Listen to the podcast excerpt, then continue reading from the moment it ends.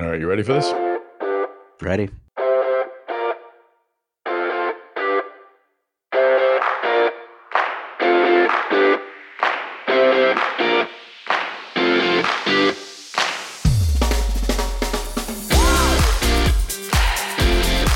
Hey everyone, this is Tom Salemi, editorial director of Device Talks. Thanks for joining us on this week's episode of the Device Talks weekly podcast.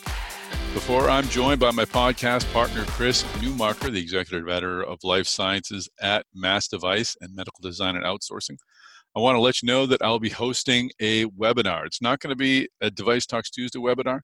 It's a different webinar with our friends at MCRA, and the title is The Future of Medical Devices how COVID 19 and the rise of digital health has changed regulatory, clinical, and reimbursement dynamics in the medical device industry. That takes place at 11:30 a.m. You can find out more information at our medical design and outsourcing.com website. Device Talks Tuesdays will return on June 30th. We'll be talking about improving MedTech's bedside manner with Heidi Dohse. She's a senior program manager at Google, and she'll talk about her work to help MedTech companies and patients improve the performance of their implanted devices. It's a really fascinating conversation. She's an interesting person with a great background, so you want to be part of that conversation. Go to devicetalks.com to register for that. I hope you'll join us on both those webinars. Now it's time for this episode of the Device Talks Weekly Podcast. Let's join my podcast partner and co host, Chris Newmarker. Well, Chris Newmarker, happy early Father's Day to you. Yeah, thanks. You too, Tom. it's going to be a, an odd Father's Day. Normally, I'd like to go to a minor league baseball game, but sadly, not possible. Any big plans this weekend? Oh, you know, hey, I got five guys the other day. There you go. That's a that's a Father's Dayish thing. That's a start, you know. So yeah. So let's uh let's get into this week. I mean, it's been a I, I think uh, an interesting week for MedTech. We've got a couple of uh, great interviews lined up that we'll share on the podcast, but one thing I just wanted to kind of get get take a look back and, and uh, take a look at our sort of more interesting or favorite stories of the week. Mine actually broke last Friday, but uh, it was reported along this a, a, lot this week. It was the Blackstone investment in Medtronic, which was kind of a unique royalty deal. Not something you see in, in medtech very often. Um, eh, that that seemed really interesting to me too, and we have a number of uh, you know emails out to uh, device industry analysts now kind of saying, hey, why did why did Medtronic take the money? But you know, as far as Blackstone's concerned, at least, uh, I mean, diabetes is is it's unfortunately a very stable space because you have diabetes, you need to check your blood sugar, you need you need um, you know need your insulin, and uh, and you know there's been a lot of uh, innovation in the space. You know everything from, from continuous glucose monitors to automating insulin pumps. So there's you know a lot of uh, you know, really useful technology for people with diabetes that's coming out. Medtronic's done a lot of work in the space. So, I mean, it's, you know, it makes sense this would be a good way for Blackstone to hedge it, its bets for sure, you know, to that's that kind of technology. All right, one of those analysts that Chris emailed actually uh, did, did get back to us, and I was able to speak with Raj Denhoy of Jefferies. Raj is actually our first return guest to the podcast. So Let's hear this conversation I had with Raj about the Medtronic Blackstone deal. Well, Raj Denhoy, welcome back to the podcast. You're our first repeat customer. Thanks for uh, thanks for returning. Oh, thanks for the invitation. Yeah, no problem. So, just looking for a little clarity on the uh, Medtronic partnership or, or, the investment Medtronic received from from Blackstone. I mean, Blackstone's an interesting player. Obviously, it's a global private equity player. They acquired Clarus last year, uh, life sciences uh, venture growth equity group. So they've got a, the expertise in this area, but we've never seen this sort of royalties-based deal in in medtech. I guess my question for you, as a as a watcher of Medtronic, why would uh, what what would be appealing to Medtronic? What what's in it for them other than the money? Yeah, no, it, it's it's a great question, and I think it's one that people have been asking, right? Because as you noted, it's a bit of a unique structure in medtech. Uh, you know, Blackstone has done other deals in in biotech and other areas where they've put investments like this in, but certainly we haven't seen it in medtech before. Um, you know, and it kind of begs the question because uh, Medtronic being, you know, the largest pure play medical device company, you know, a rock solid balance sheet, um, you know, the fact that this company would be looking for external capital is is somewhat surprising. Um, you know, they were asked about it recently on a on a public conference call, and they they said, you know, they've got an abundance of things that they can invest in as a company, and so this sort of expands their scope of of investment.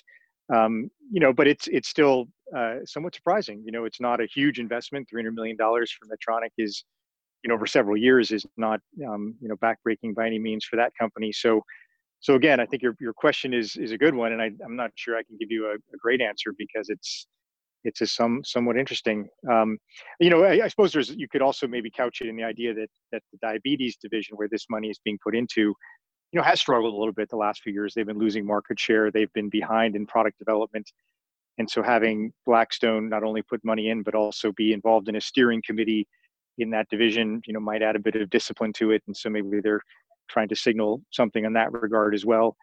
Um, but it's it's a unique structure. Um, I'm not sure we'll see a lot of it uh, because again, the cost of capital for these companies is is pretty low, and and and you know why they would limit the upside to them by paying a royalty to an outside party is, you know, is is uh, it's kind of hard to explain. That's an even more interesting element. The fact if they did just bring in some some outside perspective to just uh, to to help them stay on track. So interesting thought. So you you anticipated my next question was this uh, you don't necessarily see this as uh, a, a, as an example others may follow. They certainly could. Blackstone has a lot of money to invest now and they may make some deals that are too good to refuse. But uh, based upon just what you see so far you don't necessarily see a lot of other candidates for this happening down the road. Sure. Not not in this vein right where it's it's it's dedicated investment in a certain segment within an, a large kind of diversified med tech company uh, that's that's a relatively unique structure. I mean, if uh, if one of these companies was doing a large acquisition or needed, you know, large sums of capital, maybe Blackstone or others could be a source of that. But structures like this, again, uh, seem kind of one-off to me. All right, excellent point. Well, thanks for taking a few minutes, Raj, and again, thanks for coming back to the podcast. Yeah, no problem. Talk to you soon.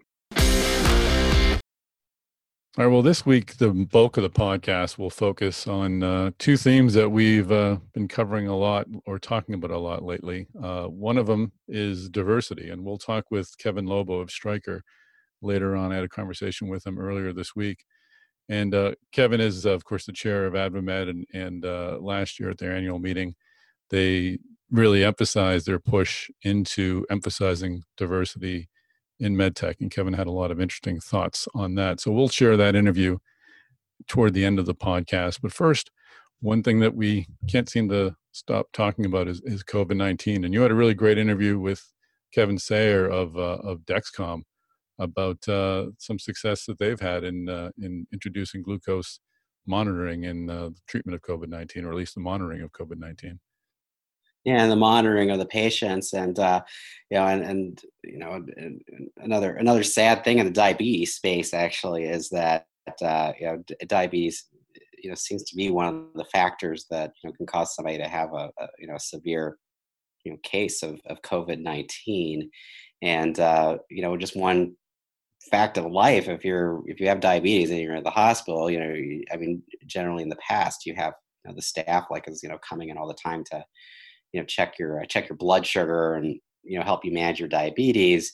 Um, you know if somebody has covid you know the staff in the hospital you know really want to have as, as little contact with you as possible um, you know because they're they're trying to protect themselves. And that's kind of like where continuous glucose monitors come in. I mean they haven't been really allowed in hospitals up until now but you know the uh, the fda kind of you know they issued like a like kind of a temporary you know emergency guidance saying yeah bring the cgms in the hospital you know dexcom's been doing it abbott's been doing it and uh, you know i asked uh, you know i asked uh, kevin sayer dexcom's uh, ceo you know do you think this is gonna you know continue after uh, after the pandemic you know having your, your products uh, in in hospitals in this way? And you know here's let's just play the clip. I mean here's what he had to say yeah, welcome to uh, Mass Device Medical Design Outsourcing. It's really great uh, to have you on. You know, the first thing I'd really like to talk about is, I mean, the COVID nineteen pandemic. Uh, of course, it remains on the top of mind for like many people. I mean, how is the pandemic affecting Dexcom? It's affected us uh, in, in, a number of ways. Uh, I, I think, first of all, if you look at our company's activities, we've really had a, a three pronged focus that we've stuck to very carefully. First, our employees. And we very quickly, like a number of companies, migrated everybody who is not essential home and kept our factories up and running and producing. So we've not had any product shortage at all for our patients. We've been able to get them product uh, as we could have pre-COVID, which was is really a big win for us. So we we focus first on our employees, next on all the patients that we serve, and then finally on the community. With respect to community, a couple of things we've done that have been really important, at least for Dexcom. One of them is about to launch. We have a patient assistance program that we put in place for Dexcom patients who, in fact, do lose their jobs during this time. We know that patients have come to completely depend upon this device for managing their diabetes. Right. And if they lose their insurance or their job, we put a program in place uh, that will kick in, I, I, think, early July, late June, to whereby for literally $90 for six months, these patients can still have access to CGM. Yeah. Uh, if they don't have Medicaid and they don't have their insurance anymore. So that is uh, a big community commitment we made. The other thing we did is we, uh, in speaking with a number of the hospitals and seeing what was going on, we were able to obtain uh, an emergency waiver from the FDA to be able to use our system in the hospital uh, on these on COVID patients. You know, as I've read all the data, and I'm probably more connected to the glucose data with respect to COVID than any of the rest of it. But a large number of the patients have diabetes, type 1 and type 2 diabetes, but there's also other patients who have other health challenges, who have glucose variations that also lead to difficult COVID outcomes as well. Yeah. Uh, so our sensor has been able to be used in the hospital to give healthcare professionals the opportunity to remotely and accurately monitor these patients so they don't have to go in there and stick their finger every time something goes on. Uh, it saves time, it saves PP&E, it leads to better outcomes you know, the diabetic patients got put on insulin drips. And in many cases, they got off the insulin drip much faster because we could see, you know, the trends of their glucose values. Um, and, and, and, and, and admissions were, uh, you know, they, they were able to, not admissions, but discharges were much faster for those patients who were able to get on the Dexcom CGM as well. So we've been able to learn a lot about our product and made a big investment here to, to get the product into that hospital community so we'd have that kind of data. That's neat. So I, kind of the preliminary data you have out, you know, like I know that was one of the big reveals that you had at ADA was this preliminary data, but it's it's showing that uh, their um, you know their discharge situation is better. Yeah, it is better, and well, and, and, and, you know, the anecdotal stories are even better than the stuff we can tell from the pulpit. Uh, you know, we, we've even heard stories of patients who come in and they were about to ventilate them and then they realize, well, maybe the glucose values are out of control. Getting the glucose values under control leads to, to figuring out a whole bunch more about these patients before they take more drastic steps. So I, I you know, it, has been a good thing. We've learned where we need to improve a little bit. Uh, we've learned what we do, a lot of what we don't know uh, with respect to how things work in the hospital environment, with respect to the IT connectivity and, and their security systems and how important security is there. Whereas we're sending a mobile device in to communicate to the cloud. So we've learned from that. We've also learned uh, what type of configuration would be the best configuration in that environment going forward in the future is something more configured to the entire nurses station rather than the the consumer figure configuration we have now. So I think over time, uh, if we can capitalize on this and continue to gather data, this will position us very well to get into that segment in the future. Yeah, that was kind of what my next question was going to be. Was that I mean I know the FDA had this as like kind of like an emergency measure, but I mean how much do you think this is going to, um, you know, uh, stick would be a bad pun, but how long do you think this is going to, you know, stay around in the future? Um, well, I, I can't speak to what the FDA will and won't uh, yeah. won't grant us. I, I, I know from the hospitals we spoke with, they have no intention of giving it up. Those who use it regularly, they don't want to. So I, I, I'm as long as the COVID crisis looms, I think we can continue to gather data and continue to work on patients there. I, for us, next steps are to gather presentable data and get it to the FDA and show them the impact of the technology that we have, that our device performs the way uh, that we thought it would in, in, that environment, and and go next steps from there. Inevitably, we'll decide that they'll decide with us: do we have to run another clinical study of some kind to get into the FDA? And if we do, that's we'll, we'll just do it. Uh, we, but we think that's an important market for us over yeah. time. We, we can have huge outcome there. Not yeah, just COVID wise. I'm definitely not an expert, but I could see like you could have some real efficiencies in a in a hospital environment. Well, I mean, I went out and, and did a road trip on this, uh, not not this year, but a couple of years ago. And one medical center I went to, in the ICU, they test diabetes patients every 30 minutes. Yeah. 48 finger sticks a day for these people, and you put a CGM on them, and those go away. Uh, yeah. That's a lot of nursing time. That's a lot of safety for patients with the alerts and the alarms. There's a lot of good things uh, that happen because of that. So yeah, yeah, that could be. Yeah, I, I just yeah, it I, could think, be a really nice market. Yeah, and I mean it's. I mean, what what's going on with the pandemic is incredibly sad, but it does, this does seem like a good example of how. I mean, you have a time of crisis, you can also have some some real innovation. So, I mean, like hopefully this could be a good some good innovation in the healthcare system. Um, we hope so too you know, I know in other news, uh, you know, so you're you're starting to, to ship out the the G6 Pro next month. So I mean, tell tell us a little bit about that. I mean, what makes it different compared with uh, you know, previous iterations of your CG? Sure, I'll be happy to. We have had a professional product for a long time, but we've never had something like this. The G6 system uh, and the way it connects to the phone and, and the no calibration model of G6 is something different than we've ever offered the healthcare professional. So up until this point, uh, there wasn't really a, if you went into the doctor's office and the professional offering we had was our old G4 system.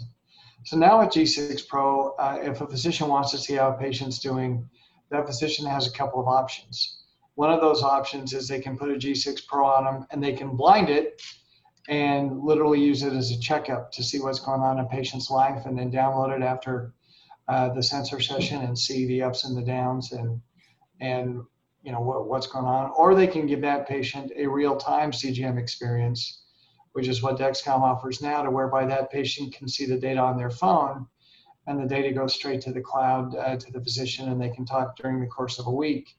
So as you look at a scenario and again let's go to the covid situation here. If physicians had a G6 prototype offering to put on a newly diagnosed patient, they could use that as a teaching opportunity for that patient to train them on how to manage their diabetes. There might have been an office visit to whereby they would have trained them to do it, but only one, and then they could uh, walk them through that scenario through the telemedicine uh, offerings that we provide now. We have a Clarity system. If that data is going to your phone, it goes straight to the cloud, and the physician can get that data obviously securely and with the patient's permission, you can manage those newly diagnosed patients remotely rather than in a hospital or rather than in the office every day. And G6 Pro will give us an opportunity to do that without a patient having to go through all of the uh, all of uh, all of what it takes to get reimbursed for a G6 system upon new diagnosis. So we think that provides us a great telehealth opportunity as well.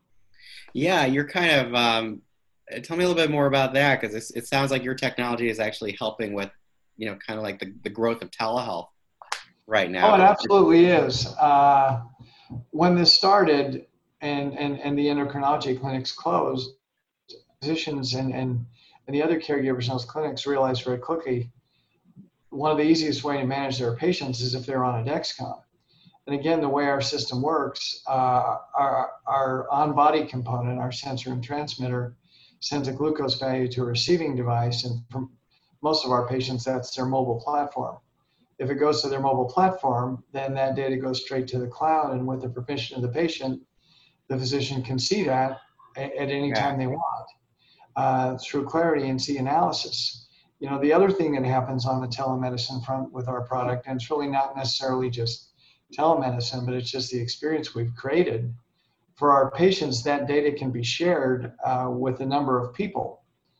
So again, you look at telehealth, the application for a physician, if they have a problem patient who's having difficulties, they could see that data real time if they wanted to, but also seeing that data real time are their caregivers and their infrastructure. Uh, if it's a child, their parents, if it's a married person, their spouse, or yeah. if it's one of our Medicare patients, it's, it's their caregivers and those around them. So you know, we designed our system for this day many years ago, and it's it's very gratifying to see some of the things we plan plan for be useful and be useful in a time of crisis like this. Yeah, it's it's, it's kind of like maybe people had their old, older habits or their older way of like you know treating the disease, and this is just kind of pushed everyone to kind of like like you know move move in kind of what you were trying to encourage people to do, really. Yeah, let's be more efficient about this. Yeah, exactly. I, so, I mean, what's next? I mean, we got the G6. I mean, what's, I mean, you know, what's, well, what's coming you know, up? For, for us with with G6, this is like G6 second uh, anniversary. It's been out for two years now, yeah. and it's something we sometimes forget. Uh, that's not very long in a product life cycle in, in our industry. So we will continue to work on G6 and and and make it better. Uh, we've connected it to a number of devices. One of the the takeaways from the ADA conference this past weekend, there were numerous presentations on G6 being connected to insulin pumps and algorithms uh, to give patients, again, better experiences where they don't have to react so much to information. They have an algorithm and a system that treats them, and the results of those systems connected to our product uh, were very promising. So we'll continue to connect to those products. We'll continue to to refine it, I think. And then our next product offering is obviously our G7. Yeah. Um, and we've talked about that uh, for quite some time too. That's a much smaller product. It's a, again going to create a different experience. We will not give up any of the features of G6 that make it the, the best system on the market today, but we'll add to it uh, and make that experience even better for patients. We've talked about that being delayed a bit uh, due to the COVID situation because we haven't been able to run the studies we typically would run in a clinic where, and our studies are very detailed. You have to put a patient literally in a clinic and draw blood for an extended period of time, and clinics haven't been open doing that. And we're just starting back up on that front. So we'll continue to uh, to build on the G6 franchise. We have international markets where it hasn't been launched. We've got G6 Pro to launch.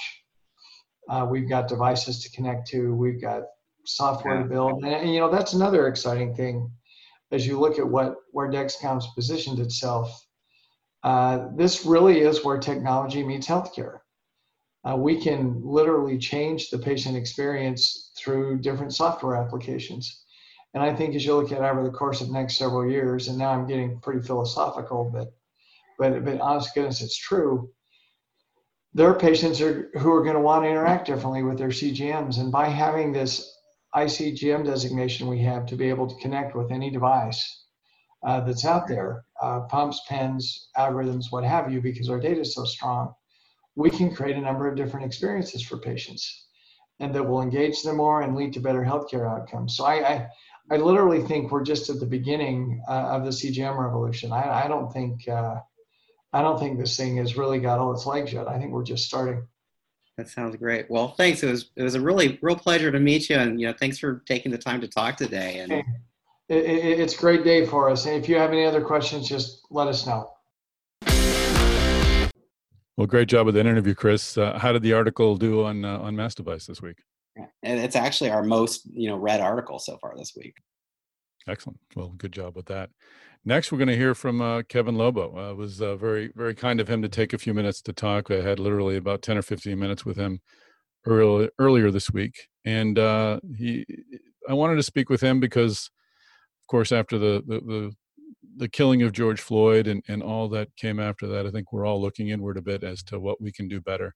And uh, I think folks in medtech are asking that question as well as, as they should and as we should as content providers and conference producers. So uh, it was uh, great of Kevin to take a few minutes to talk about how he views the situation and uh, the efforts they're taking, both at Stryker but also at AdvaMed. Yeah, that sounds really interesting. And you know, as you said, it is you know, other than COVID, I mean, this is this is like really the the thing that's like people top of mind for people right now. So, Kevin Lobo, thank you for joining us on the podcast. I'm happy to be here. So it's been a uh, tumultuous couple of weeks, of course, since the, the killing of George Floyd, and this is a, a, an act that really has impacted the medtech community and the Minneapolis and Minnesota community, and it drew a lot of responses uh, from medtech CEOs, very public statements that hadn't previously come. And I wanted to talk to you because I know when you took over as chair as AdvaMed, you made diversity, and I, I think AdvaMed was already moving this direction, but you made diversity a centerpiece of what you wanted to achieve in your two years. So I, I think this is sort of a, a, a great conversation to have. Following up on those statements by those CEOs, what can companies actually do from here? The public statements are great, but but how do we turn that into meaningful action? Yeah, I think the public statements were required. I mean, this is something that's been building. Our employees needed to hear that. And frankly, what's the next step is really to listen to our employees, to understand what they're going through in the very short term. To, we're in Stryker, we're calling it days of understanding. Mm-hmm. We're having our employee resource groups actually facilitate open conversations. So I think getting the dialogue alive and well among the company employees is really important.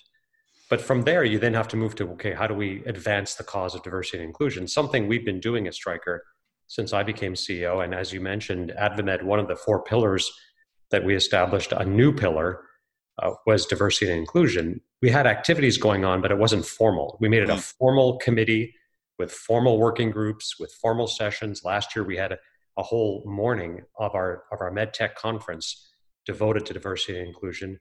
And as a result, we had an increase of over 30% of female participants in the MedTech conference year over year. So pretty dramatic. And it was all around training for managers and employees about how do you become more diverse? How do you become more inclusive?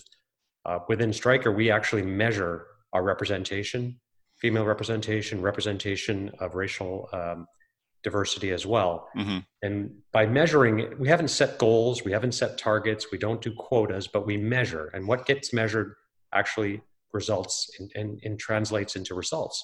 And what we've seen over the past seven years is a steady increase in female and gender representation at the sales rep level, at the manager level, at the director level, and at the vice president level. In the vice president level, eight percentage points just in the last five years and for us, we noticed that sales for the medtech industry, if you look at gender versus other industries, we index lower on sales and executive management. In the middle, uh, middle management, we're pretty similar to other industries. Mm-hmm. Salesforce tends to be a funnel, a funnel to executive management within our industry. So there's a zoom on that that we focused on at Stryker, and we're also focusing on in the medtech industry. As it relates to racial diversity, our numbers aren't as impressive at Stryker right now. We, we are tracking it. We're making, I would say, more uh, slower progress. But that's because we put most of our energy early on into gender diversity. That mm-hmm. was the area we really wanted to focus on. We had a Stryker Women's uh, ER employee resource group established, and that was it's been over 10 years old, and we just put that on steroids over the last six or seven years. And now we have seven other employee resource groups, including racial diversity. And we need to then bring those up to the same degree that we have uh, with the Stryker Women's Network. But it all starts with having executive leadership, total commitment, a buy-in, metrics, measurement, discussions, and you know even at our sales meetings, our national sales meetings, we have breakouts mm-hmm. talk about diversity and inclusion, and those are extremely well attended. And so that's you really have to walk the talk in terms of having statements, but back them up with executive time at the employee resource group meetings, sponsorship, funding of your resource groups, and actual time where you spend discussing what sometimes are very contentious topics. Mm-hmm. People get very emotional. Their religion might lead them to have certain opinions about things. And, and so you have to air all that and say, this is a workplace. We will not tolerate any kind of prejudice. We will not tolerate injustice. We, and you just have to be very clear about that. And employees embrace it. And, and so we, I found it to be very healthy. And it's, it's caused us to have a broader population of people wanting to come to work at Stryker. And it's created a healthier environment for our employees. So the, the tracking of the numbers, you say you don't have quotas, but you do keep track of the numbers. Uh, how, how is that? What is the connection there? Is is the fact that you're tracking the numbers that you're letting your your management teams know that look we are keeping an eye on this we are following this that's sufficient to ensure that they reach out and broaden their networks and bring in as many applicants and, and different types of new hires as possible i can certainly speak for Stryker. numbers matter a lot mm-hmm. at Stryker mm-hmm. your quota your business plan people drive to hit their numbers and by putting numbers on a page and asking people to explain they're either whether it's gone up, whether it's stayed the same, or whether it's gone down, why, and have them talk about it. That's enough. Just mm-hmm. putting that in. And so when we do our business reviews, we actually ask, we say, show us your numbers and talk about it and explain it to us. And what are you doing? And that's all we need at Stryker for people to really move the needle and to sort of find religion. And then we actually show them examples. So our medical division historically has had the best representation of women in their sales forces. And so we had the presidents of other divisions call the medical division and say, "So what are you doing? How do you how do you have so many more women?" Or in the case of joint replacement, so a lot of times you hear the excuse that, "Well, most of the surgeons are men, so we're going to put a man in the operating mm. room," and and it's it's an excuse because if you go to Australia or the UK, they have roughly fifty percent of their their sales force are women mm-hmm. servicing, and they're providing service uh, and sales support to male surgeons for the most part so it's just it's just something that's happened in in a society. Like if you look at japan being very more male dominant or india for the sales forces it's just something societal that's happened. And you can overcome that if you sort of take off your blinders and you're shown the example. And so we have our, our us people reach out to those countries and sort of explain to us how this has worked. And once you start and you bring in people that are different they and they're high talent believe me, that's all you care about is you want to drive great results. The customers are very happy. It's different at first. You have to have a little bit of courage to lean in in these areas, but our results have, have proven that that our business results have improved as we've become more diverse. And that's the most compelling factor for me. Mm-hmm. So, does the the template then you use for gender diversity is that the one you're going to carry over if you haven't already to to broaden racial diversity? Yes, exactly. So we're just that's a more recent phenomenon uh, that what I was hoping would happen is as you improve gender diversity, mm-hmm. it would that that would automatically have racial diversity improve. I just assumed that you know once you start broadening your net that and you focus on women, that you'll bring along racial diversity. Well, I turned out not to be accurate. Mm-hmm. That racial diversity needs a separate lens, a separate focus. So unfortunately, I was hoping it would just create that tailwind. It didn't and we do have some very specific actions that we that we have planned on racial diversity in terms of hiring and internships with historically black colleges a, a whole series of programs now coronavirus has obviously delayed some of the hiring initiatives sure. at least just short-term delay but uh, but but i think this all of these incidents that have occurred has has really shone a spotlight on this and, and creating better dialogue within our organizations is helping and really amplifying our employee resource groups. Like the same way we did for women's leadership we're now doing with with black um, latin and x uh, and different types of, of, minorities asians as well. And we're really amplifying those resource groups. So i, I expect as because we are tracking that we're going to start to see improvement but we have a long way to go. We have not yet made that progress. Um, and you're looking at every level from from every level of management to manufacturing and, and such? Are, you know, you we, we track to... it at all levels. And mm-hmm. honestly, in manufacturing, that's not an area of huge concern. We actually mm-hmm. have pretty good diversity, uh, both in women and racial diversity. The, mm-hmm. the bigger, the bigger areas of opportunity for us are in the sales force and also in in management. So zooming out, then back to your role as chair of AdvaMed, what will the industry do more on a broader basis? Uh, do do you see a Stryker modeling model being applied by others? Is AdvaMed working on developing some sort of regimen that others can employ? What, where do we go from here as a sector? Yeah, I mean, we're not the only company that's been sort of embracing diversity and inclusion. So there are a lot of great companies within the medtech industry, and we want to take best practices from everybody. So some of the Stryker offense, I'm sure, has already been applied, but we're bringing in best practices from other organizations. And what I'm excited about is all of the CEOs really embrace this. So when I suggested that we'd launch this, I wasn't sure what the reaction would be. I, in, in, in my mind, I thought some companies might say, well, this is not a job of a trade association. This is each of our companies should focus on this. And but I was overwhelmed with support from all the other medtech CEOs that they wanted to focus on this. They want to raise the industry attractiveness for diverse candidates to come into our industry and to thrive in their careers.